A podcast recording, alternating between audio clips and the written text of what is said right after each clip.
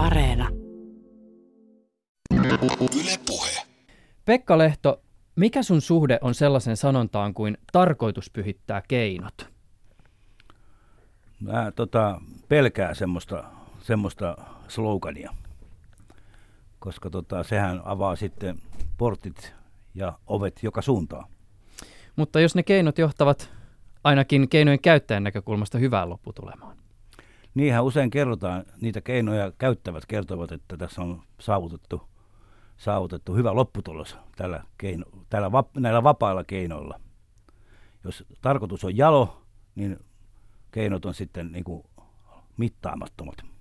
Monen mielestä tämä on hyvä systeemi, mutta mun mielestä ei. Tänään puhutaan keinoista, joita viranomainen käyttää selvittäessään vakavia rikoksia.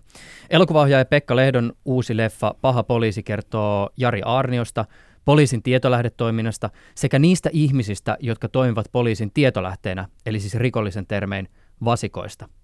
Me keskustelemme Lehdon kanssa tänään tästä itse leffasta, sen esittämästä totuudesta sekä siitä, mitä riskejä liittyy siihen, kun viranomainen saa toimivaltuuksia, joilla puututaan kansalaisten perusoikeuksiin. Ylepuheessa Juuso Pekkinen. Eli me tiedetään se, että poliisilla on rikosten selvittämistä varten työkalupakissaan monia sellaisia keinoja, joiden avulla on mahdollista päästä hyvinkin lähelle rikollista ja rikollista toimintaa. Vakavaa ja järjestäytynyttä rikollisuutta torjuessaan ja selvittäessään poliisi voi suorittaa esimerkiksi valeostoja ja peitetoimintaa. Telekuuntelu, televalvonta, tekninen tarkkailu, nämä on kaikki esimerkkejä toiminnasta, jotka nähdään niin merkittäviksi työkaluiksi, että ne on oikeutettu vakavien rikosasioiden selvittelyssä.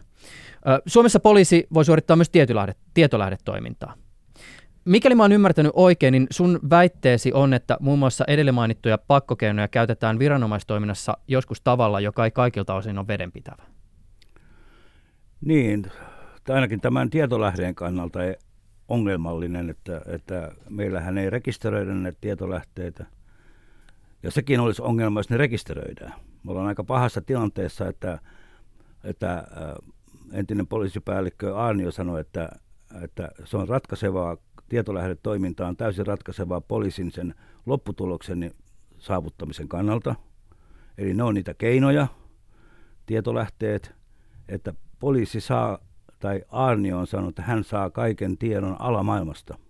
No ketä siellä alamaailmassa on? No siellä on rikollisia, ymmärtääkseni, tai sellaisiksi tulevia, ja sitten siellä on poliisit. Sitten ne hämmentää yhdessä sieltä tietoa, poliisi istuu Pasilassa, odottaa, että puhelin pärähtää piilokonttorissa, että lähdetään piiloautolla liikkeelle ja mennään katsomaan piilopaikkaa rikollisiin, rikollisia, että mitä siellä tapahtuu.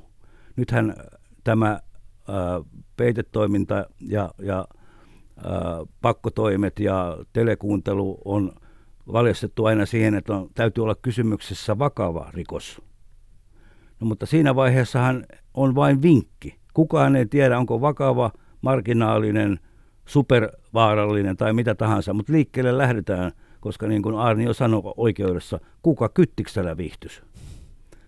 Ja tämä oli myöskin meidän lähtökohta, että kyttiselokuvaa ei tehdä eikä tehdä oikeusprosessielokuvaa, vaan etsitään oikeastaan se toimintakulttuuri ylös poliisin ja viranomaisten taholta, joka johti tähän Arnion syytteisiin. Ei, tämä ei käsittele tämä elokuva sitä oikeusprosessia, vaan sitä maailmaa, joka oli poliisin työ, työtapa ja työkulttuuri aina 80-luvulta lähtien – miten Arnio itsekin oikeudessa kertoo, että oli normaalia, että huonopalkkainen poliisi teki virapelijuttuja ilman kuittia, ilman veroja. Täytyihän saada arkeen rahaa käyttöön, niin kuin hän sanoo. Avataan vielä tänään myöhemmin sitä, että, että minkälaisin esimerkiksi lasein saletta, minkälaisten lasien läpi saa tätä tietolähdetoimintaa tarkastellut ja mitä kritiikkiä sitä kohtaa voidaan esimerkiksi esittää. Mutta mä kysyn tässä vaiheessa vielä tämmöisen, että kun siis tämä sun elokuvahan on siis osa virallista Suomi 100-ohjelmistoa, niin jos ajatellaan tätä kontekstia, niin minkälaisen mausteen tämä sun leffa tuo mukaan juhlahumuun? Joo, kun mä lähestyn, kysyin, että onko satavuotias Suomi kyllin kypsä katsomaan myöskin tälle nurjalle puolelle tätä satavuotiaasta neitokaista. että on myös tärkeää katsoa, että mitä täällä muuta tapahtuu kuin tämän virallisen ohjelman osalta, jossa tanssitaan ja soitetaan. Niin he oli kyllä hyvin nimenomaan, pitivät tärkeänä, että myöskin satavuotias Suomi katsoo tätä takin nurjaa puolta niin tietystihan tämä on siinä suhteessa kiinnostava konteksti, että jos ajatellaan vaikka sitä, että tähän on näiden meidän suurten instituutioiden juhlaa ja poliisi-instituutionahan tällä hetkellä Suomessa edelleenkin nauttii aika suurta kansalaisten luottamusta, niin tämä on tietysti hieman erityyppinen vinkkeli kuin ehkä esimerkiksi sieltä päin miten sieltä päin tätä Suomi satasta juhlitaan. Uh, ymmärtääkseni tämän elokuvan synnyn alkuhetket jäljittyy aikaan, jolloin sä olit vielä siis tekemässä Ulvilan murhamysteerileffaa. Kyllä, silloin rupesi olemaan erilaista henkilöä minun yhteydessä, muun muassa tämä, tämä Arnion mainitsema ja oikeudessakin kuultu Saara, joka oli Arnion tietolähde.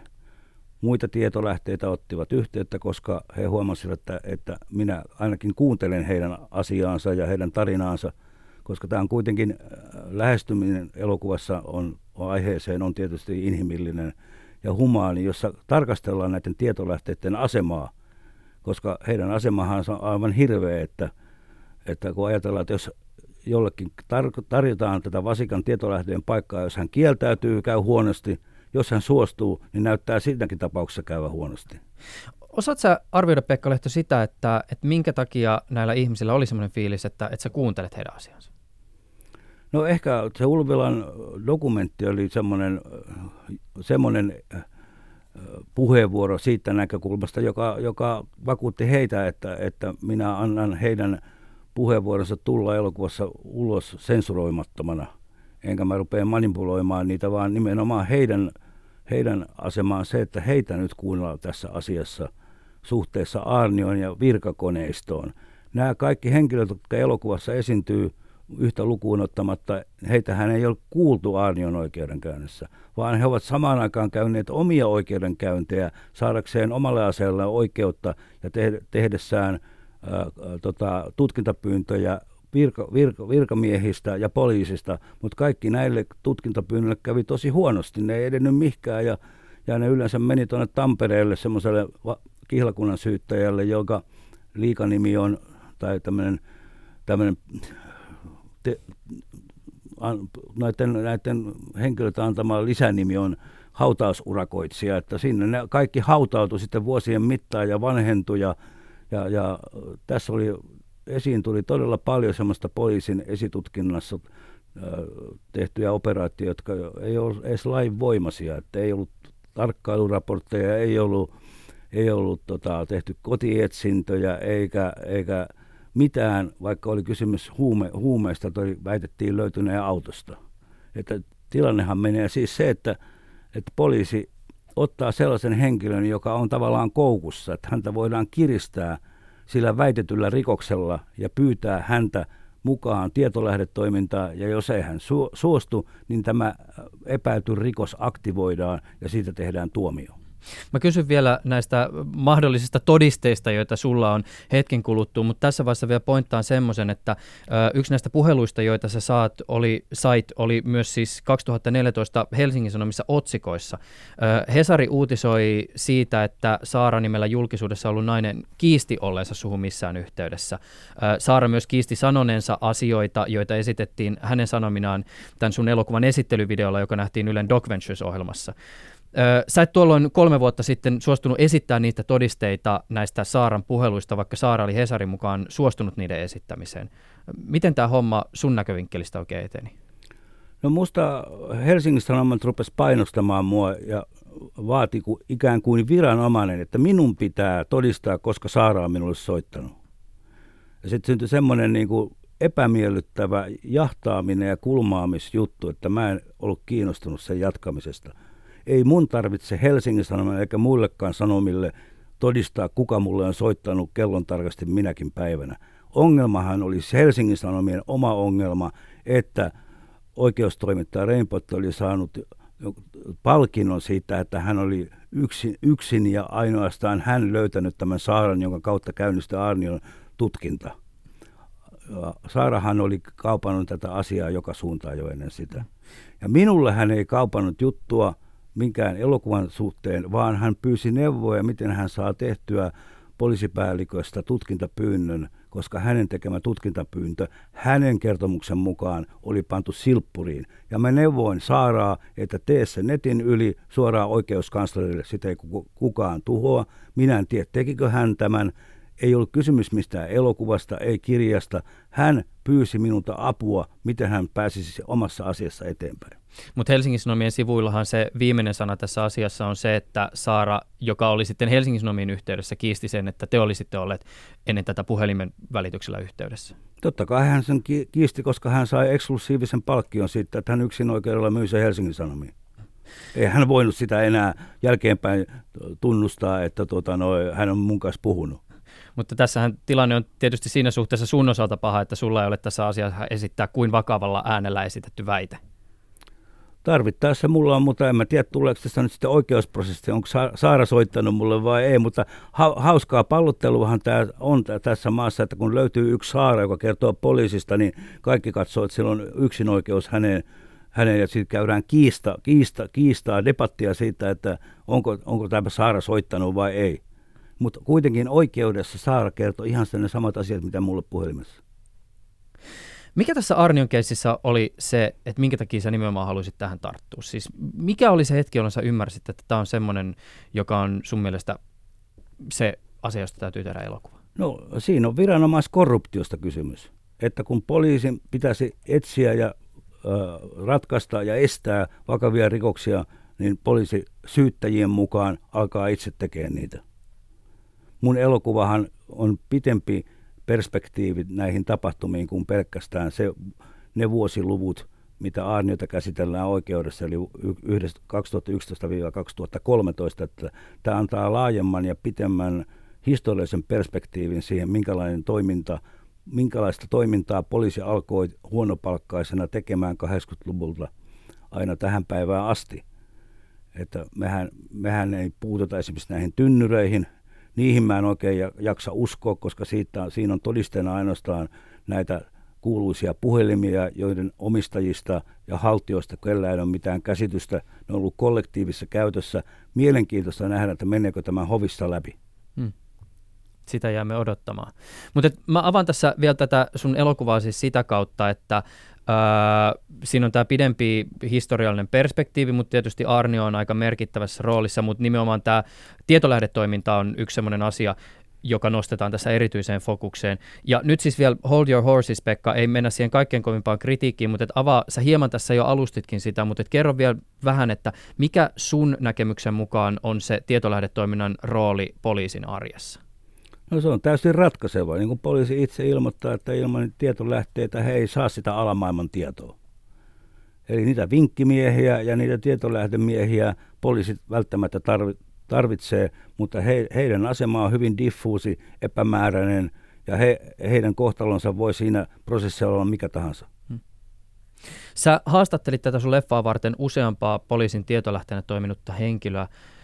Mä voisin kuvitella, että tällaisten ihmisten löytäminen ei ole kauhean helppoa, koska niin sanottua vasikkaa ei tietenkään katsota hyvällä siellä rikollisessa maailmassa, mutta ei myöskään siinä tapauksessa, että tietolähteenä toiminut henkilö esittää syytöksiä myös viranomaista kohtaan. Joo, se on hyvin kimurantti juttu, mutta se on, se on meidän ammatti vähän tämä kimuranttien asioiden selvittäminen. Ja täytyy muistaa, että meidän lähtökohta ei ole puhtaasti journalistinen. Me tehdään elokuvia. Ja meidän elokuvat yleensä pyrkii olemaan tietyllä tavalla tarkoituksellisesti poleemisia, joka, jotka avaa keskustelua siihen suuntaan, mikä sen elokuvan sisältö ja tematiikka on. Eli oikeusvaltio Suomi, onko täällä kansalaiset suojattuja, onko täällä vallankäyttö läpinäkyvää niin kuin oikeusvaltiona meille on luvattu. Tämä jatkaa, jatkaa näitä teemoja, jotka olen käsitellyt aikaisemminkin kahdessa edellisessä elokuvassa, että, että tämä kysymys ei on joka aamu välttämätön. Mm. Niin tämä on tietysti hyvin erilainen lähtökohta kuin esimerkiksi toimittajan lähtökohta. Toimittaja esimerkiksi suhtautuu totuuteen ehkä hieman eri näkökulmasta kuin vaikka elokuvaohjaaja joissakin tapauksissa. Osaatko sanoa sitä, että, että oliko tämä positio, josta sä lähestyit näitä ihmisiä jollakin tavalla helpompi tai haastavampi ö, niille haastatelluille kuin esimerkiksi se, että journalisti lähestyit heitä niin, että hei, kerro sun asiassa? kummallekin se on yhtä hankala. Yleensähän me ollaan sitä mieltä ja meillä on se traditio, että tuomitulle henkilölle tai syytetylle henkilölle ei ole luottamusta kansalaisen silmissä. Sen takia se kynnys on kova, niin kuin lähtee näillä tarinoilla kertomaan. Mutta nämä ihmisethän, nämä tietolähteet itse kertovat omista kokemuksistaan. Se kokemuskin on totuutta. Kyllähän, kyllä, sä, kyllä sä yleensä ihmisen naamasta ja puheesta näet, onko, siellä, ollaanko oikealla jäljellä vai, vai onko, onko ketun häntä kainalossa. Mutta aika harvaa mutta kysyy, voiko poliisipäällikön puheisiin luottaa. No tässä tapauksessa on hiukan vaikea, kun se ei suostu puhumaan mitään. Ja me ei päästä edes siihen kysymykseen, voiko poliisipäällikön puheisiin luottaa, koska hän kieltäytyy jatkuvasti vastaamassa syyttäjien kysymykseen ja aina vastaa, tämä on poliisin normaalia tietolähdetoimintaa, se on lailla suojattua, emme voi sitä avata, muuten meidän työmetodit paljastuu. Mikä on työmetodi? Niillä on puhelimet piilokonttorissa ja kake ja make soittaa niihin. Mikä siinä nyt on se metodi, joka niin hirveästi paljastuu? Sä esität tässä sun elokuvassa väitteitä siitä, kuinka tämmöiseen tietolähdetoimintaan liittyy siis tämmöistä eräänlaista poliisin ja rikollisen välistä kaupankäyntiä, jossa poliisi lupaa rikolliselle niin sanotusta vasikoinnista vastapalveluksena, vastapalveluksena sen, että esimerkiksi tietolähteen omia juttuja katsotaan sormien läpi. Eikö se jotenkin näin mene? Kyllä, ja voi tuoda vapaasti huumeita ja ne, tota, rajoilla ne poliisit takaa niiden läpitulon niin kuin sanotaan, läpilasku on heidän piikkiin. He ilmoittaa tullille, että täältä tulee tavaraa, se on meidän tavaraa, antaa tulla. Ja sittenhän nämä on myöskin tämä, tämä joka ei hirveästi elokuvalla esi, esi, esillä, on tämä takavarikot. Kuinka paljon viranomaiset vetää sieltä päältä rahaa ja huumeita ja mihin menee uudestaan. Osahan niistä huumeista käytetään niin sanottuun valio, valeostoihin, joka on poliisin oikeus tehdä valeostoja vakavien rikoksien torjunnassa ja selvittämisessä. Mutta mitä me, mistä meillä on mitään tietoa, onko ne mennyt siihen tarkoitukseen. Mutta kun tavara on kadonnut. Tietysti monien mielessä herää tässä vaiheessa se kysymys, että mistä meillä on tietoa, että nämä väitteet, joita sä esität, on totta. Se on, sitä, se on niiden henkilöiden, jotka minun elokuvassa kertoo, niiden kokemuksia – eihän tässä absoluuttista totuutta ole. Kuka on se absoluuttinen totuus, joka tulee tähän sanomaan, että tässä on tämä väärässä, tässä on tämä oikeassa. Tämä on ihan ei, eipäs juupas keskustelua hyvin nopeasti, koska pitäisi keskustella elokuvasta. Elokuva on myöskin emotionaalinen ää, retki ihmisten maailmaan, ja jos katsoo elokuvaa emotionaalista kannalta, niin sieltäkin tulee paljon tietoa ja totuutta – ei pelkästään kirjallisena tai journalistisena lähtökohtana, mutta nythän tästä journalismista huudetaan hirveästi, kun sitä enää ei ole, varsinkaan tutkivaa journalismia. Ja tässä on selvä mustasukkaisuus tilanne, että minä elokuvan tekijänä tunkin perinteisen oikeustoimittajien bisnekselle, eli tähän tutkimaan rikollisten taustoja – rikosten taustoja, selvittämään, lukemaan oikeuden pöytäkirjoja. Tämähän oli perinteisesti lehtien oikeustoimittajien työtä. No nyt tämä elokuvaplanttu tulee tänne hääräämään meidän kortteliin. Tämä on ihan, tässä on ihan selvä mustasukkaisuus. Mutta tietysti se, jos ajatellaan sitä lopputulemaa ja sitä tavallaan metodia, jolla esimerkiksi päästään johonkin lopputulemaan, niin sä mainitsit nämä emootiot tässä. Mm. Toimittaja tietysti ei voi luottaa vain ja ainoastaan niihin emootioihin tai siihen, että joku vaikuttaa sanoessaan uskottavalta jonkun asian äh, sanojalta, vaan että pitää olla niitä todisteita. Mutta tietysti sä, sä mainitsit nämä emootiot tässä, se on se elokuvan tekijän vinkkeli, mutta onhan emootiot myös aika ongelmallisia tässä ajassa, varsinkin varsinkin kun puhutaan kovista syytöksistä. Niin mä puhun emotiossa suhteessa sen ihmisen kertomukseen ja sen luotettavuuteen. Jos se on, tai mä nyt rupean pitää luentoa siitä, että millä tavalla sä pystyt niin kuin haastateltavan henkilön luotettavuutta tarkkailemaan. Mutta se on, se on sekä faktaa että emotio. Ja tavallaan tämä oikeustoimittajan journalistinen suhtautuminen rikokseen ja sen sen, sen luotettavuuteen on täysin erilainen kuin elokuvan tekijän, kuitenkin lopputulemalta. Onko tämä muuten nyt semmoinen keskustelu, jossa kuitenkin voidaan taas todeta, että tarkoitus pyhittää keinot? Siis siinä suhteessa, että varmaan elokuvan tekijä ja oikeustoimittajakin haluaisit lopulta kuitenkin päästä jotenkin sen totuuden äärelle, mutta ne metodit sitten ovat ehkä hieman erityyppisiä. Niin tai he, herättään edes keskustelun siitä totuudesta. Ei elokuvalla paljon maailmaa muuteta se on, ei kannata nyt liikaa myöskään uskoa se elokuvan voimaa. Elokuva on yksi puheenvuoro monien puheenvuorojen seassa ja se raottaa kenties oven siihen maailmaan, mitä pitäisi ka- mitä, mistä pitäisi olla niin kuin ihmisten hereillä ja, ja seurata sitä, mihinkä nyt esimerkiksi nämä vaatimukset poliisin toimintaoikeuksien edelleen laajentamiseksi, mihinkä ne sitten loppujen lopuksi voi johtaa meidän kansalaisten kannalta. Hei, äh, tämäkin on kiinnostava pointti, joka otetaan hetken kuluttua vielä esille, mutta mä haluaisin vielä, jos nyt lähdetään siis siitä olettamuksesta, että esimerkiksi nämä väitteet, joita sun elokuvassa esitetään, niin pitäisi paikkaansa. Mainittakoon niistä vielä sen verran, että vastaavanlaisia syytteitä on siis esitetty myös esimerkiksi Ruoveden huumekeisarina tunnetuksi tulleen Risto Kolarin suulla vuonna 2014 Ylen Doc Ventures-ohjelmassa. Onko sulla Pekka Lehto näkemystä siitä, että kuinka laajalle, tai levin, kuinka laajalle levinnyttä tai yleistä tällainen toiminta sun selvityksesi mukaan on? Mitä tulee esimerkiksi tähän tietolähdetoimintaan? No se on, se on poliisin päämetodi liittyen esimerkiksi huumetutkintaan. Mutta jos ajatellaan esimerkiksi näitä keissejä, joissa tehdään tätä niin kuin vaihtokauppaa. No sehän on se toimintatapa. Mm. En mä tiedä mitään muuta toimintaa. En mä, en mä nähnyt, että ne käy tuolla Fatserilla kahvilla. Kyllä ne on Pihlajanmäen U2. Mm. Mutta tarkoitan siis lähinnä sitä, että luvataan, että sä voit tuoda huumeita maahan, jos esimerkiksi vasikoit nämä sun frendis. No kymmeniä tapauksia mä oon saanut kuulla. En mä usko, että ne kaikki voi olla keksittyjä.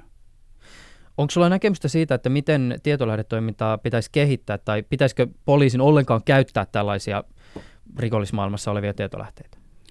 No tuskin sitä nyt mitään paluuta enää on, koska siihen on nyt sitten totuttu vispaamaan tätä asiaa ja – ja tätä yhteistyötä tekemään, tekemään rikollisten kanssa ja, ja tuomittujen kanssa, koska sitä päinhän vaan poliisi voi mennä. Eihän, eihän poliisilla ole mitään omaa raidetta tai, tai toiminta-aluetta, jossa sitä voitaisiin niin kuin toisella tavalla käsitellä. Että aikoinaan silloin, kun näitä valeostoja oikeudet annettiin, niin niistähän varoitettiin niistä mahdollisista seurauksista – ja nyt me ollaan niiden seurausten kanssa tekemisissä. Hmm. Ja se on fakta, hmm.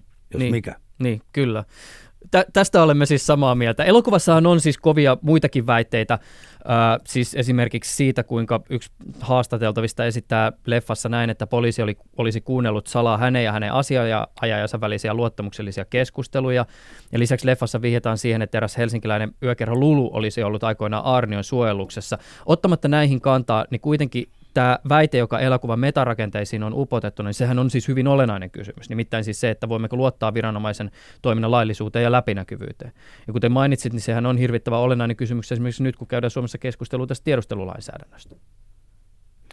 Näin on. Ollaan tavallaan koko ajan sen saman asian kanssa. Kuinka paljon me voidaan uskoa siihen, että jos poliisin valta- ja toimintaoikeuksia laajennetaan ja lähdetään massa-urkintaan – DDR hän aikoinaan oli semmoinen Suomen esimerkkivaltio, joka oli Urkinnan ykköspaikka ja ykkösmetodi. Sieltä on muuten nämä peltipoliisitkin ostettu käytettyinä. ja. Että mitä muuta sieltä halutaan ostaa, niin ilmeisesti tämä massaurkinta halutaan, että kaikki lievestooreen liisaa meille ja katsellaan ja Twitteriä selaillaan, kun etsitään maahanmuuttoa ja mahdollista radikalisoitumista. Että kyllähän tämä täytyy olla täsmällistä toimintaa, eikä tämmöistä, niin kuin, että koko kansa, kansa niin kuin laittaa urkintaan, että tiedetään, mitä jossakin kortellissa tapahtuu. Olisi se kiva saada katsoa semmoiset lelut, mitä muillakin on. No totta kai, se onhan se kai, niin sanottu seksikästä, että, että, että kaikkia, kyllähän se valtahan myöskin sitten turmelee tässä, että, että poliisilla on kaikki aparaatit ja kaikki käytössä, niin, niin tota, kyllä edelleenkin tulee sitten tämä oikeusvaltiokysymys, että me annettu, onko tähän annettu, onko kansa antanut tähän suostumuksensa? Onko kansalta edes kysyttykkä? Politiikoilta on kyllä kysytty ja nehän nyt kiimassa siihen, että varsinkin tulee presidentinvaalit ja muut vaalit tulee ja kaikki muut, niin, niin sehän nämä poliitikot, poliitikothan näkee tässä omat intressinsä. Nykyään Turun yliopiston oikeussosiologin pro, sos, oikeussosiologian professorina toimiva Anne Alvesalo antoi vuonna 2000 varsin kriittisen lausunnon, kun poliisilakia rukattiin uuteen uskoon. Tämä laki koski muun muassa peitetoimintaa, valeostoja, teletunnistetietoja ja teknistä tarkkailua. Tämä lausunto on siinä suhteessa kiinnostava, että se on myös monessa mielessä hyvin ajankohtainen tänä päivänä, kun esimerkiksi ajatellaan tätä tiedustelulainsäädäntökysymystä. Tässä lausunnossa nostetaan esille esimerkiksi se riski, kuinka uudet valtuudet voivat avata uuden vaaran lähteen myös poliisin tekemille rikoksille. Ja pelkästään väitteetkin poliisin toimivaltuuksien puitteissa tekemistä rikoksista saattavat nakertaa poliisin uskottavuutta ja legitimiteettiä, näin mainitaan tässä lausunnossa. Tämä on tietysti kiinnostavaa, kun mehän tässä nyt puhutaan esimerkiksi näistä väitteistä, joita poliisia kohtaan esitetään. Näinhän tässä nyt on varmaan, kansalla on su- huuli pyöränä, niin kuin sanotaan, että mitä tässä tapahtuu, että voiko näihin väitettyihin syytteisiin uskoa liittyen Arnion toimintaan ja, ja, ja myös muita, muiden, muitakin asioita on tullut esille, ei pelkästään Arnio, että yleensä tämän jos poliisi menettää kansalaisten luottamuksen, niin on tosi vaikea saada takaisin. Tässä on monta esimerkkiä siitä. Ja sitten kun mennään tähän epä, epäsovinnaisiin tako, tapoihin, eli, eli puolirikollisiin piilotoimintoihin, valeostoihin, urkintaa ja kaikkeen tähän, niin sehän myöskin nakertaa poliisia sisältäpäin, koska ei poliisilla yleensä sallita tämmöistä niin kuin sooloilua, että yhdellä sakilla on epäsovinnaiset tavat tehdä, tehdä töitä. Tästähän on käyty oikeudenkäynti aikoinaan vuonna 2007, jossa oli Arnio ja hänen kollegojaan ja KRP-miehiä syytettyinä siitä, että siellä on sooloilua ja epäsovinnaisia tapoja ja on tämmöisiä tiettyjä iskuryhmiä, jotka ei välitä niin kuin yleisestä toimintakulttuurista, joka on nyt sitten myöskin hajottanut poliisia sisältäpäin. Ja tämä on yhtä ongelmallista sitten ja ja, ja myöskin niin kuin todella luottamukseen liittyvä kysymys, että nyt kansalaisten luottamusta on nakerrettu ja poliisia on nakerrettu sisältäpäin. Se on toisaalta tässä yhteydessä myös todettava, että kansalaisten luottamus poliisiin on Suomessa perinteisesti vahva myöskin sen jälkeen, kun tämä Arnio-keissi on ollut esillä. Totta. Mehän puhutaan nyt semmoisista semmoista asiasta, että, että ne pitäisi aika nopeasti nämä tulipalot tyrehdyttää, ettei siitä tule laajempaa käytäntöä. Ja sen takia tässä yksittäisiä tapauksia joudutaan tarkastelemaan. Eihän meillä muita ole tarkasteltavissa kuin yksittäistapauksia. Tämä on muuten sellainen kumma kulttuuri, että kun nostaa jonkun epäkohdan esiin, tai se välttämättä epäkahto tarvitsee olla, niin aina sanotaan, ei tästä voi puhua, kun se on yksittäistapaus. No mitä muita tapauksia nyt meillä sitten maailmassa on? Pitää olla, olla massatapahtumia ja miljoonat ihmiset on nyt tehnyt tätä ja 600 ihmistä meni just tonne, koska yksittäisen tapauksen kautta aukeaa isompi maisema. Yhdestä isommasta maisemasta lienee syytä ainakin jonkinnäköinen maininta tehdä. Äh, siis Alvessalo tuo tässä, doku, tai tässä lausunnossa, jonka äsken mainitsin, esille tämmöisen niin kutsutun lain ja valvonnan myytin, jonka mukaan valvonnan ja resurssien lisääminen pystyisi poistamaan rikollisuuden. Tämä myytti on monessa tutkimuksessa kumottu. Lisäksi Alvessalo toi lausunnossaan esille tutkimukset, joiden mukaan rikos, rikoksen torjunnan näkökulmasta kaikkein tehokkainta on keskittyä siihen kansalaisten ja poliisien, poliisin suhteiden parantamiseen ja ylläpitoon. Ja jos tämä luottamus menetetään, niin kuin sanoit, niin sen takaisin saaminen voi olla aika vaikeaa tai mahdotonta. Mutta että kuinka suurena riskinä sä, Pekka Lehto, tällä hetkellä näet sen, että, että poliisin luo, luottamus olisi uhattuna? Joo, en mä, en mä, en ole tutkija eikä ole resursseja ja ei ole mun hommakaan oikeastaan, mutta tietysti mä, mun tehtävä on hiukan niitä tuntoja kovistella ja etsiä tuolta kentältä, niin kuin sanotaan. Että tota, kyllähän, kyllä ihmiset on nyt vähintäänkin hämmentyneitä, koska ne, ei, niin kuin, ne on hämmentyneitä tämän elokuvan jälkeen, erittäin hämmentyneitä, koska se, siellä on semmoisia teemoja, jotka ne on kuvitellut, että semmoisia pin, nehän elokuva nostaa pinnan alla olevia asioita esiin. Ja kysyy, että elokuva lähinnä kysyy ja pyytää ihmisiä miettimään niitä asioita ja pyrkii siihen, että elokuva herättäisi ajatuksia. Se on yleensä dokumenttielokuvan tarkoitus, tiettyjen dokumentteja kaikkia.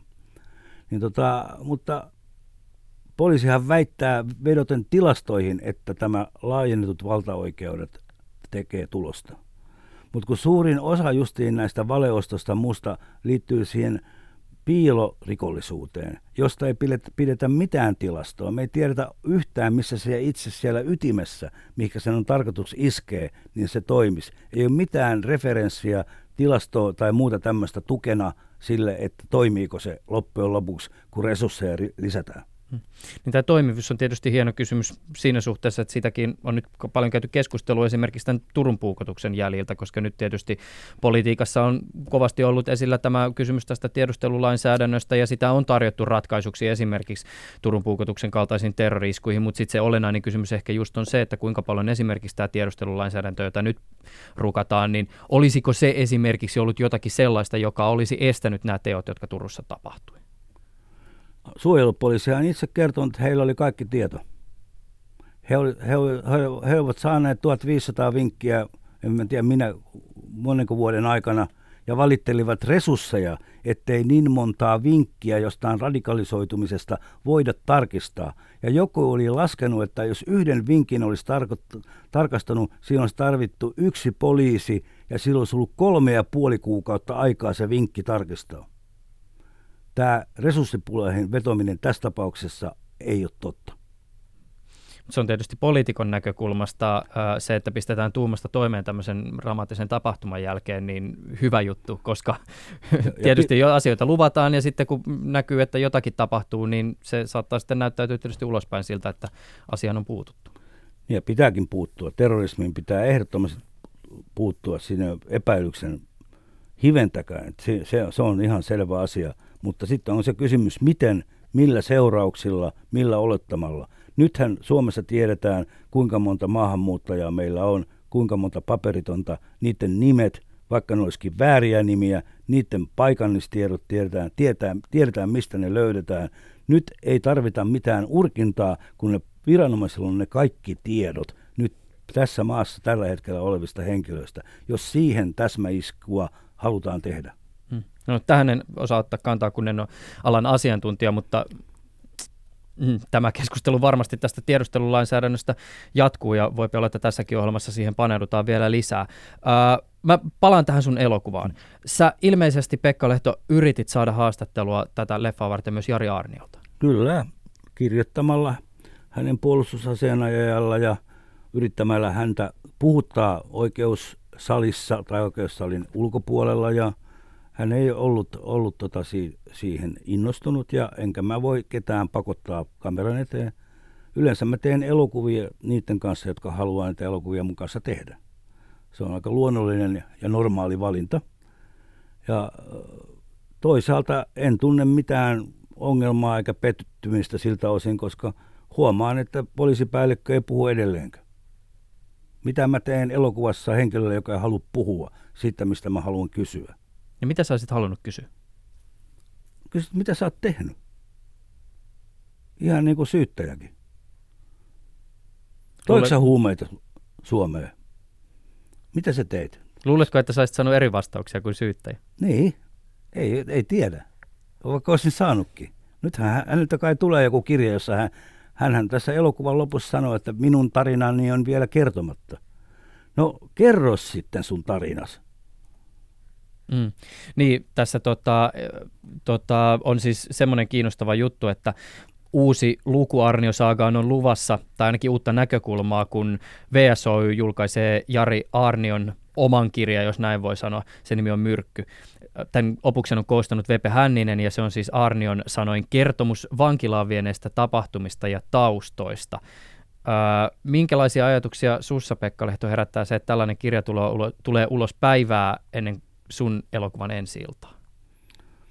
En mä nyt tiedä, kuinka yhteismitallisia sitten kirja ja elokuva on keskenään, että meneekö, ihmiset lukee ensiksi myrkkykirjaa ja menee katsomaan pahapoliisia tai päinvastoin.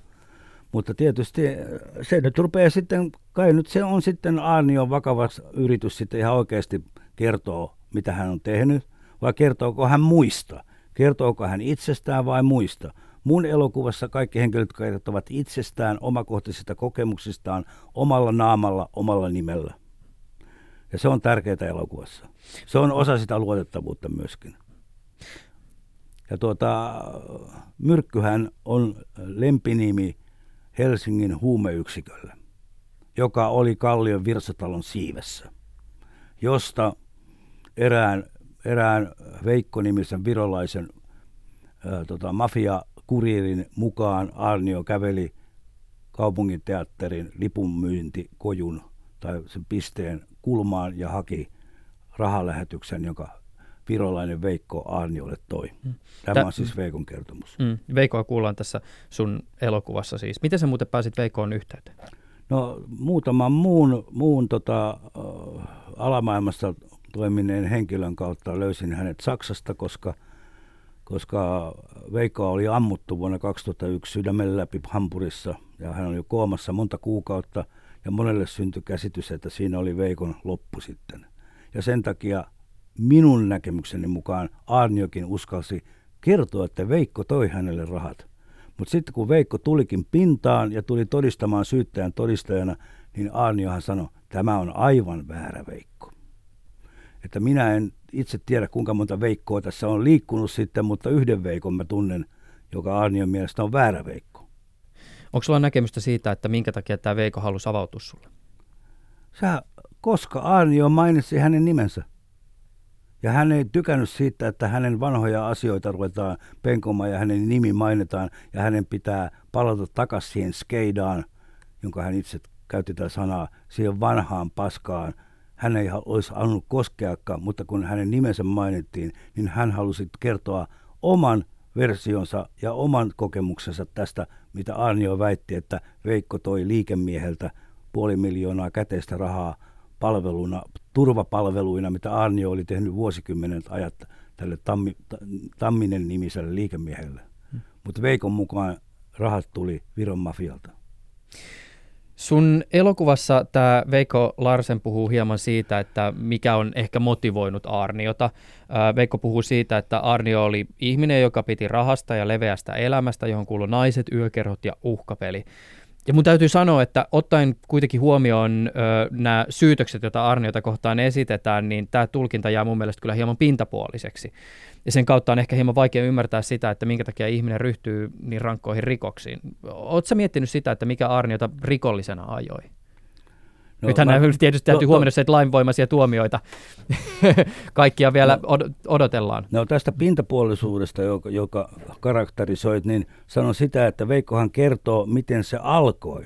Missä he tutustuivat näihin poliisipäällikköihin. Niitä Hesperian yökerhossa, rulettipöydässä, virolaiset konnat ja muutkin rupesivat niin kuin kaveraamaan näiden poliisimiesten kanssa ja osti niille pelimerkkejä ja juotiin konjakkia ja oli naisia – se oli elämäntapa, mutta siitähän ei ole pitkä matka sitten ihan oikeisiin touhuihin. Hmm. Mutta jotenkin se tuntuu tavallaan vaikealta ymmärtää, että, että näihin niin sanottuihin oikeisiin, toi, oikeisiin touhuihin lähdettäisiin vain sen motivoimana, että, että saadaan viettää kivaa viikonloppuelämää. Eihän sehän ole alku, eihän se ole se lopputulos, että halutaan rulletilla, että sen tehdään riko. Siitä mennään eteenpäin. Niiden rahojen perään nyt ei päästy vielä huutamaankaan paljon, kun muuta kun tiedetään, että poliisilla on ollut satoja tuhansia käteistä käytössä. Ja se, se että tota, sehän on, siis se, se on ihan oikeasti se 80-luvun juttu alkoi alko tällä tavalla, koska oli huonopalkkaiset poliisit. Arnio myös itse kertoo tästä pinnallisesta elämästä. Hänhän itse kertoo, kuinka he välittivät arabimaihin naisia – ja kaikkea. Hän sai siitä palveluista, näistä turvapalveluista, hän sai rahaa arkeen ilman kuittia. Oletko saanut koskaan ö, poliisin puolelta jotakin kommenta, kommenttia epävirallista tai virallista näistä sun syytöksistä? En mä mitään syytä. Tai väitteistä, joita elokuvissa Mä esitetään. kerron. Mä annan henkilöiden kertoa, jolla on omakohtaista kokemusta. Minä en ole poliisin piilotoiminnassa ollut mukana. Mä oon elokuvan tekijä mä annan ihmisille, jotka on siellä mukana ollut ihan siellä ytimessä, mahdollisuuden kertoa, kun poliisipäällikkö ei halua kertoa. Mä olisin, ideaalihan olisi, että olisi molemmat kertomukset, mutta tavallaan elokuvassahan käy, kun katsot tarkkaa. Se, mitä minun henkilöt ja haastateltavat kertoo nämä tietolähteet, niin tavallaan omissa puheenvuoroissa oikeussalissa Aarnio kuittaa, että näinhän se meni. Mm. Mutta väitteet esitetään sun elokuvassa niin ne on autenttisia julkisia äänityksiä oikeussalista laitettuna elokuvaan. Mä nyt niel, mä lieten, nielen nyt sieltä sun, että mä väitän jotain. Mä kuvaan ja kerron. Mä väi, siellä, mä en niinku, siellä ei sano, että me väitämme. Siellä ei lue missään, kukaan ei sano, vaan mä annan omasanaisesti henkilöiden kertoa siitä kokemuksesta. Mä en ymmärrä, mihkä inkvisiition eteen mä nyt joudun tällä työtavalla, että mä annan ihmisille mahdollisuuden kertoa. Mutta se on tietysti, että kun se asia näkee isolla valkokankaalla, niin siitä tulee, semmoinen, niin siitä tulee tietysti se kysymys, että onko tämä totta? No se on hyvä kysymys. Mm. Se on se kysymys, joka just elokuva esittää. Ei väitä. No tämä on tietysti asiasta, josta voisi myös vääntää aika pitkään. Asia, josta voisi väitellä. niin, se on, se on totta. Mutta et ei, ei, ei tämä myöskään ole niin, ku, niin mielettömän kuoleman vakavaa. Että, siis ihan oikeasti, että tämä on niin kuin semmoinen asia, että ihminen on inhimillinen ja heikko. Mutta onko, onko fiktio ja dokumentin välissä vielä joku genre? No, näyttää olevan just tämä väitekenre, että, se, että väitetään sitä ja tätä, mutta siis musta, musta niin kuin Daniel Katson kirjassaan, kun isoisä Suomeen hiihti tämän kiteyttänyt erittäin hyvin alkulauseessa, että tässä tarinassa olevilla henkilöillä ei ole mitään tekemistä todellisuuden kanssa, niin kuin heillä elässäänkään ei ollut. Ja tämä voi pitää paikkansa kaikkiin näihin henkilöihin, jotka kaikissa mun elokuvissa on olleet. Ehkä se on se moottori, joka mut on ajanut kohti, kohti näitä tarinoita. Jos ajattelet mun elokuvia, Andyä tai jotain muita elokuvia, mm. niin, tai Kalero Palsaa, niin kaikki on vähän niin kuin kuitenkin tulee se kysymys, että ovatko he, missä he ovat mukana ja tietävätkö itse, missä ovat mukana. Mm. Mutta se, että tota, se, että ihmisiä puhuttaa tällä hetkellä rikos ylitse muiden. Rikos, rikosta seurataan TV-sarjoissa siis miljoonat ihmiset ympäri maailmaa katsoo, kun ihmisiä silvotaan, kusetetaan, vedätetään, valehdellaan. Mutta se, mistä ihmiset on kiinnostuneita, onko tarina hyvä? Ja mä väitän, että mun dokumentti on aika hyvä tarina. Jos puhutaan vielä hetki totuudesta, niin jos olisit saanut esittää Jari Arniolle jonkun kysymyksen, johon olisit saanut täysin sataprosenttisesti totuudenmukaisen vastauksen, niin mikä on se kysymys, johon sä tämän vastauksen olisit halu- saanut tai halunnut? Pitääkö paikkansa, että Maunulla, jossa hän asui, niin sen ostoskeskuksen, tai oliko se edes ostoskeskus, mutta sen kaupassa lihatiskiltä sai ostaa huumeita? Oho. 80-luvulla. Avaa hieman tätä. No mä oon tämmöisen, tämä on ollut väite nimenomaan.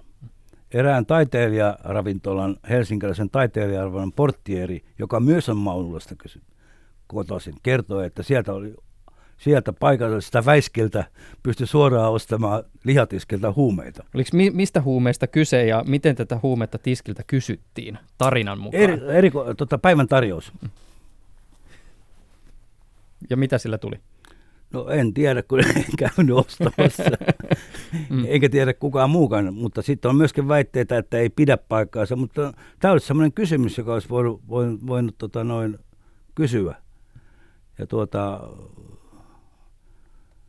sitten toisaalta myöskin, että mitä, mitä Aarnio, mitä hän on mitä hän on omasta asemastaan tulevaisuudestaan miettinyt, kun hän on – hän on ollut likeisessä yhteistyössä ja jopa bisneksessä syyttäjän väitteiden mukaan tämän maan kovimpien rikollisten kanssa. Onko hän ajatellut, ajatteleeko, että hän pärjää siinä kohtaa? Ja mitä se tarkoittaa hänelle?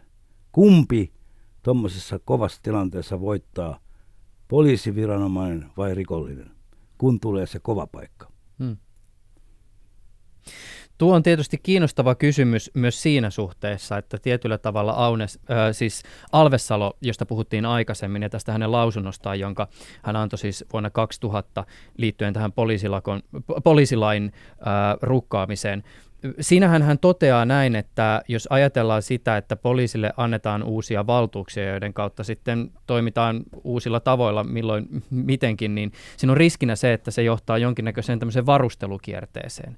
Eli kun rikolliset ymmärtävät, että nyt poliisilla on käytössään uudenlaisia valtuuksia ja uudenlaisia kenties leluja ja resursseja, niin sitä kautta myös rikolliset ikään kuin astuvat seuraavalle levelille ja näin saatetaan ehkä olla sitten alkuperäistä inhottavammassa tilanteessa. Mutta tämä on kiinnostavaa, koska tähän liittyy just tähän kysymykseen, kysymykseen, minkä sä äsken esitit, että kumpi periaatteessa on sitten niskan päällä rikolliset vai poliisi. Mm. Kyllähän tämä Trevokki, jos tämä on siis laivoimainen tuomio, mm. jossa todetaan... Tämä seurantalaite niin, homma siis. Että se, siellähän kehitettiin, siellähän demottiin seurantalaitteiden teknistä ominaisuuksia rikollisten kanssa yhdessä. Koska hehän on siinä oikein amma, ammattilaisia. Mutta siellähän kävi niin, että tämän Trevokin toimitusjohtaja, tota, joka oli tullut KRPstä sen takia, että siellä lain vastaisesti Pariisin rauhansopimuksen mukaan niitä laitteita käytettiin myöskin Su- Suomen rajojen ulkopuolella, jolloin tämä laitteiden kehittäjä Neropatti sanoi, että hän ei halua osallistua ja kehittää laitteita, joita käytetään lainvastaisesti. Ja hän sai potkut KRPstä ja meni Trevokkiin, joka Aarnio kalasti tämän henkilön sinne. Ja, mutta hän, tämä Neropatti jatkotti edelleenkin neropattisia laitekehittelyitä ja tekemästä laitteita, jotka menee automaattisesti Suomen rajalla kiinni. Että tämmöistä, tämmöistä se on niin kuin, kyllähän, kyllähän näitä laitteita tarvitaan, eihän siinä mitään, ihan varmasti tarvitaan ja auttaa poliisia selvittämään rikoksia, mutta, mutta tässä oli semmoinen episodi nähtiin ja, ja siitä annettiin tuomiokin, että, että, tota, että tämä tapahtui täysin rikollisten kanssa ja rikollisorganisaatioksi nimetyn organisaation johtajan kera, jossa he ovat nyt myöskin yhteisvastuullisesti tuomittu käräjäoikeuden mukaan – hu, näiden huumeiden, huumeista saadun hyödyn valtiolle maksamiseen. Mm. Että meillähän on tilanne siis, että poliisipäällikkö istuu vankilassa yhdessä, yhdessä tota, niin sanotun rikollisliikan johtajan kanssa.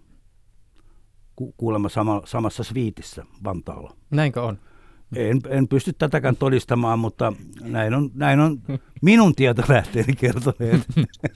No mä, mä en varmastikaan ole ainoa, joka näitä todistusaineistoa tulee sulta tämän elokuvan jäljiltä kyselemään. Ja tässähän tietysti niin kuin myös niin kuin pohdituttaa se, että kun tämä sun elokuvan ikään kuin metaväite tai tämä huoli, mm. jonka esität liittyen näihin poliisien valtuuksiin ja mahdollisesti niiden laajentamiseen, niin, niin tota, sehän on tosi relevantti ja sehän on siis kiinnostava yhteiskunnallisen keskustelun aihe, mutta, mutta veikkaan, että hyvin todennäköistä on nimenomaan tämä, että sun elokuvan tiimoilta käyty keskustelu pyörii sen ympärillä, että mikä on totta, mikä ei, miten tätä elokuvaa pitäisi lukea, onko nämä nyt väitteitä vai tarinaa vai mistä oikein on Joo, siihen mä oon valmis. Mulla on sitten sähköisessä ja paperimuodossa printtinä olemassa kymmeniä tuhansia sitten sivuja backuppaamaan näiden henkilöiden kommentit, että pitääkö ne totta vai että sinne kannattaa sitten varata sitä aikaa sitten kyllin, kun mä rupean niitä netin yli työntämään niille, jotka niistä kiinnostuneita on.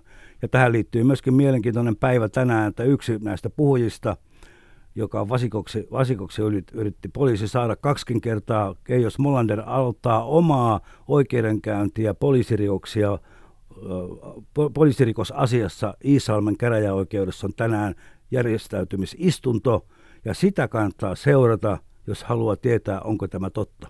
Äh, tähän Smolanderin keissiin liittyen, oliko Smolander nimenomaan se kaveri, joka tässä sun elokuvassa kertoi muun muassa siitä, että poliisi olisi luvatta kuunnellut hänen ja hänen asiansa välisi, asianajajansa välisiä keskusteluja? Kyllä, joo, ja sit, se, on, se on yksi asia. Nämä on nämä puhelut, jotka just katos ja sitten ne löytyi ja sitten ne syyttäjä Soukolan pöydälle vanhentui, kun hän oli niin kiireinen Arnion syyttämisasiassa, että se ehti vanheta. Mutta nyt ne on saanut siis sellaisen vakuut, vakuuttuvuuden aikaan nämä, tämä Smolander-tapaus, että se on otettu nyt tut- käräjä käsittelyyn.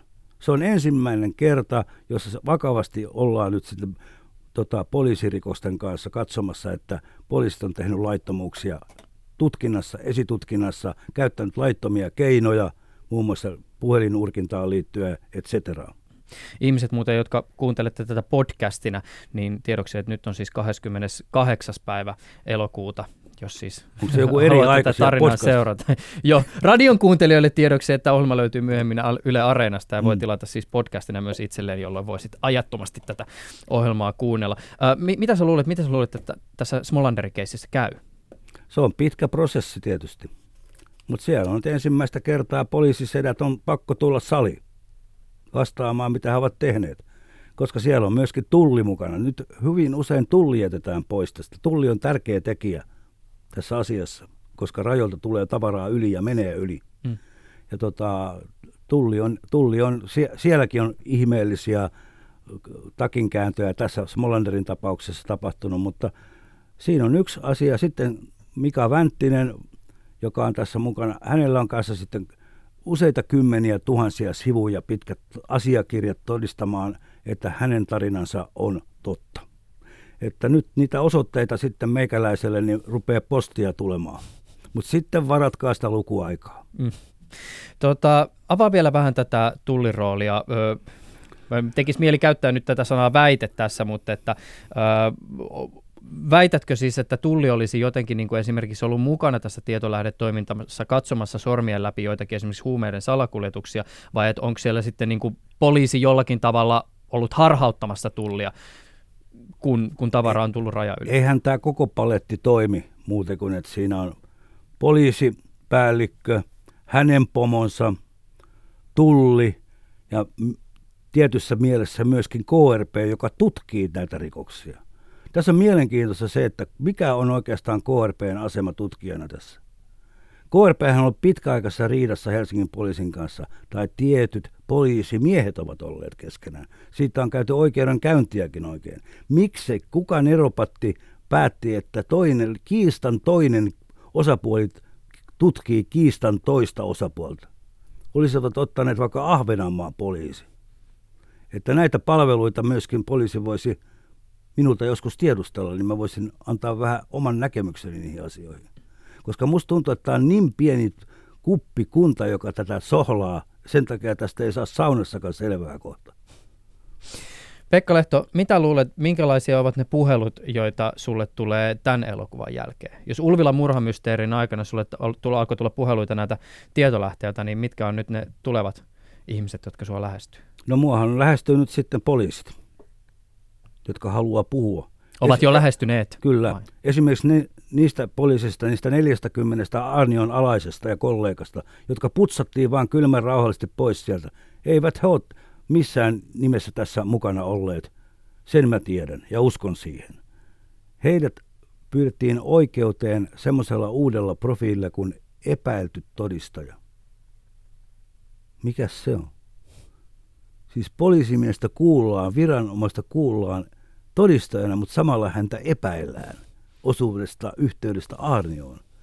Mutta miksei mikään tutkinta mene Aarnion tason yläpuolelle, vaan on siinä samassa horisontaalisessa tasossa tai siitä alaspäin, mutta ei ylöspäin, ei poliisihallintoon, ei tulliin.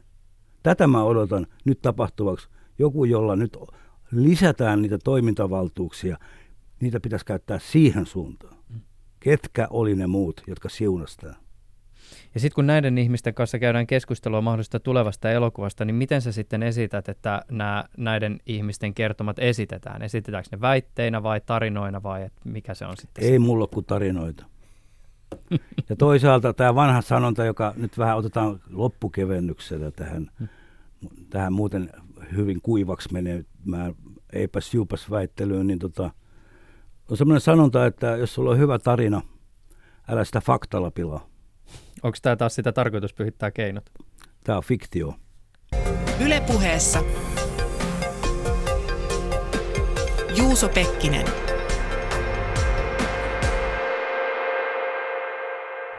Tänään siis keskustelukumppanina studiossa on ollut Pekka Lehto. Ollaan keskusteltu hänen kanssaan hänen uudesta elokuvastaan Paha poliisi ja siitä, onko se faktaa, fiktiota vai mitä väitteitä siellä esitetään vai esitetäänkö väitteitä ollenkaan. Jos haluat jotenkin kommentoida studion ja allekirjoittaneen suuntaan tätä ohjelmaa tai menneitä ohjelmia, niin se toki onnistuu. Esimerkiksi Twitterissä meikäläinen vaikuttaa nimimerkillä Iuso, ja jos on sitten vähän pidempää kerrottavaa kuin 140 merkkiä, niin sähköpostilla onnistuu mua lähestyä juuso.pekkinen.yle.fi on tuo maili-osoite. Sen verran täytyy muuten kertoa tuosta sähköpostista, että sinne tulee aika usein myös ohjelma-aihe-ehdotuksia. Kiitokset kaikista niistä. Jokainen äh, ehdotuksista luetaan tarkalleen läpi ja siellä on myös tullut sellaisia ehdotuksia, jotka jossain vaiheessa ovat myös ihan konkreettisesti manifestoituneet oikeiksi ohjelmiksi. Muun muassa keskustelu liikenteen tulevaisuudesta oli sellainen, joka tuli nimenomaan teiltä kuuntelijoilta.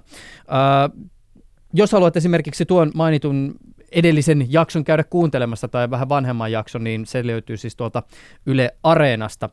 Sinne kirjoittaa Juuse Pekkinen hakuun, niin sieltä löytyy sitten kaikki vanhat ohjelmat ja ne ovat aika monet relevanttia edelleenkin, vaikka ovatkin niin sanotusti vanhoja ohjelmia. Ja jos ohjelman haluaa kuunnella podcastina, se on se muoto, jolla sinä audiosisältösi haluat nauttia, niin se toki myös onnistuu. Eli lataa sun älylaitteeseesi tuollainen äh, applikaatio, jonka kautta podcasteja voi kuunnella ja sinne hakuu Juuso Pekkinen, niin sieltä sitten ohjelmat latautuvat automaattisesti älylaitteeseen ja ne voi sieltä kuunnella. Pekka Lehto, semmoinen täytyy muuten sulta vielä ö, tsekata, että oletko sattumoisin itse paneutunut vielä podcastien maailmaan? Sielläkin tehdään paljon tutkivaa journalismia ja myös tällaisia hyvin tarinallisia kokonaisuuksia on tilattavissa suuresta maailmasta, jotka ehkä vaikuttavat myös välillä siltä, että ne voisi olla teikäläisenkin kamaa. Kyllä siellä varmaan olisi kenttää touhuta sitten kun nämä kaikki rahoitukset loppuu, niin varmaan se on meikäläisenkin tulevaisuus. Niin, enkä, enkä yhtään vähättelisi sitä yhtenä tulevaisuuden muotona, koska kyllä kaikki mittarit näyttää siltä, että ihmiset kovasti audioita kuuntelevat. Siis ihan muutenkin kuin pelkästään tämän perinteisen radion muodossa. Varmaan, joo. Sen verran tulevista ohjelmista vielä voisin kertoa, että tällä viikolla ollaan hieman historian maisemissa, nimittäin siis Pekka Nykäseltä, tietokirjailijalta ja lääkärilleiden päätoimittajalta on tulossa uusi kirja, joka käsittelee Maariahaminan lentoonnettomuutta. Se tietysti yksi tällainen lentoonnettomuus, joka suomalaista lentomatkailun historiaa on kovasti negatiivisella tavalla, tavalla sävyttänyt. Paneudutaan siihen, että minkä takia DC-3 aikoinaan tuli alas matkallaan Turusta Maarian Haminaan, mutta tässä yhteydessä voitaisiin ottaa hieman myös katsausta laajemminkin suomalaiseen sotien jälkeiseen lentomatkailun maailmaan. Sehän oli nimittäin kiinnostavaa aikaa. Tästä aiheesta oli tuolla Ilmailumuseossakin Helsingin päässä joku aika sitten aika kiinnostava näyttely ja tuolta Ilmailumuseon puolelta on tulossa Valeri Saltikov hieman avaamaan historiallista kontekstia tuohon Marianhaminan lentoonnettomuuteen. Käydään ihan sieltä sotien jälkeistä maailmasta kohti tätä päivää matkaa ja pohditaan sitä, että miten tuo lentomatkailu on muuttunut. Öö, Keskiviikkona taas luvassa 30. päivä tätä kuuta elintarvikekemia-aiheinen keskustelu, nimittäin Anu Hopia, professori tuolta Turun yliopiston päässä, joka tunnetaan muun muassa elintarvikekemia käsittelevästä blogistaan ja on aiheesta kirjoinkin kirjoittanut, saapuu tänne studioon. Ja pistetään hieman palasiksi sitä, että minkälaisia muuttujia kemistin näkökulmasta ruoanlaittoon oikein liittyy.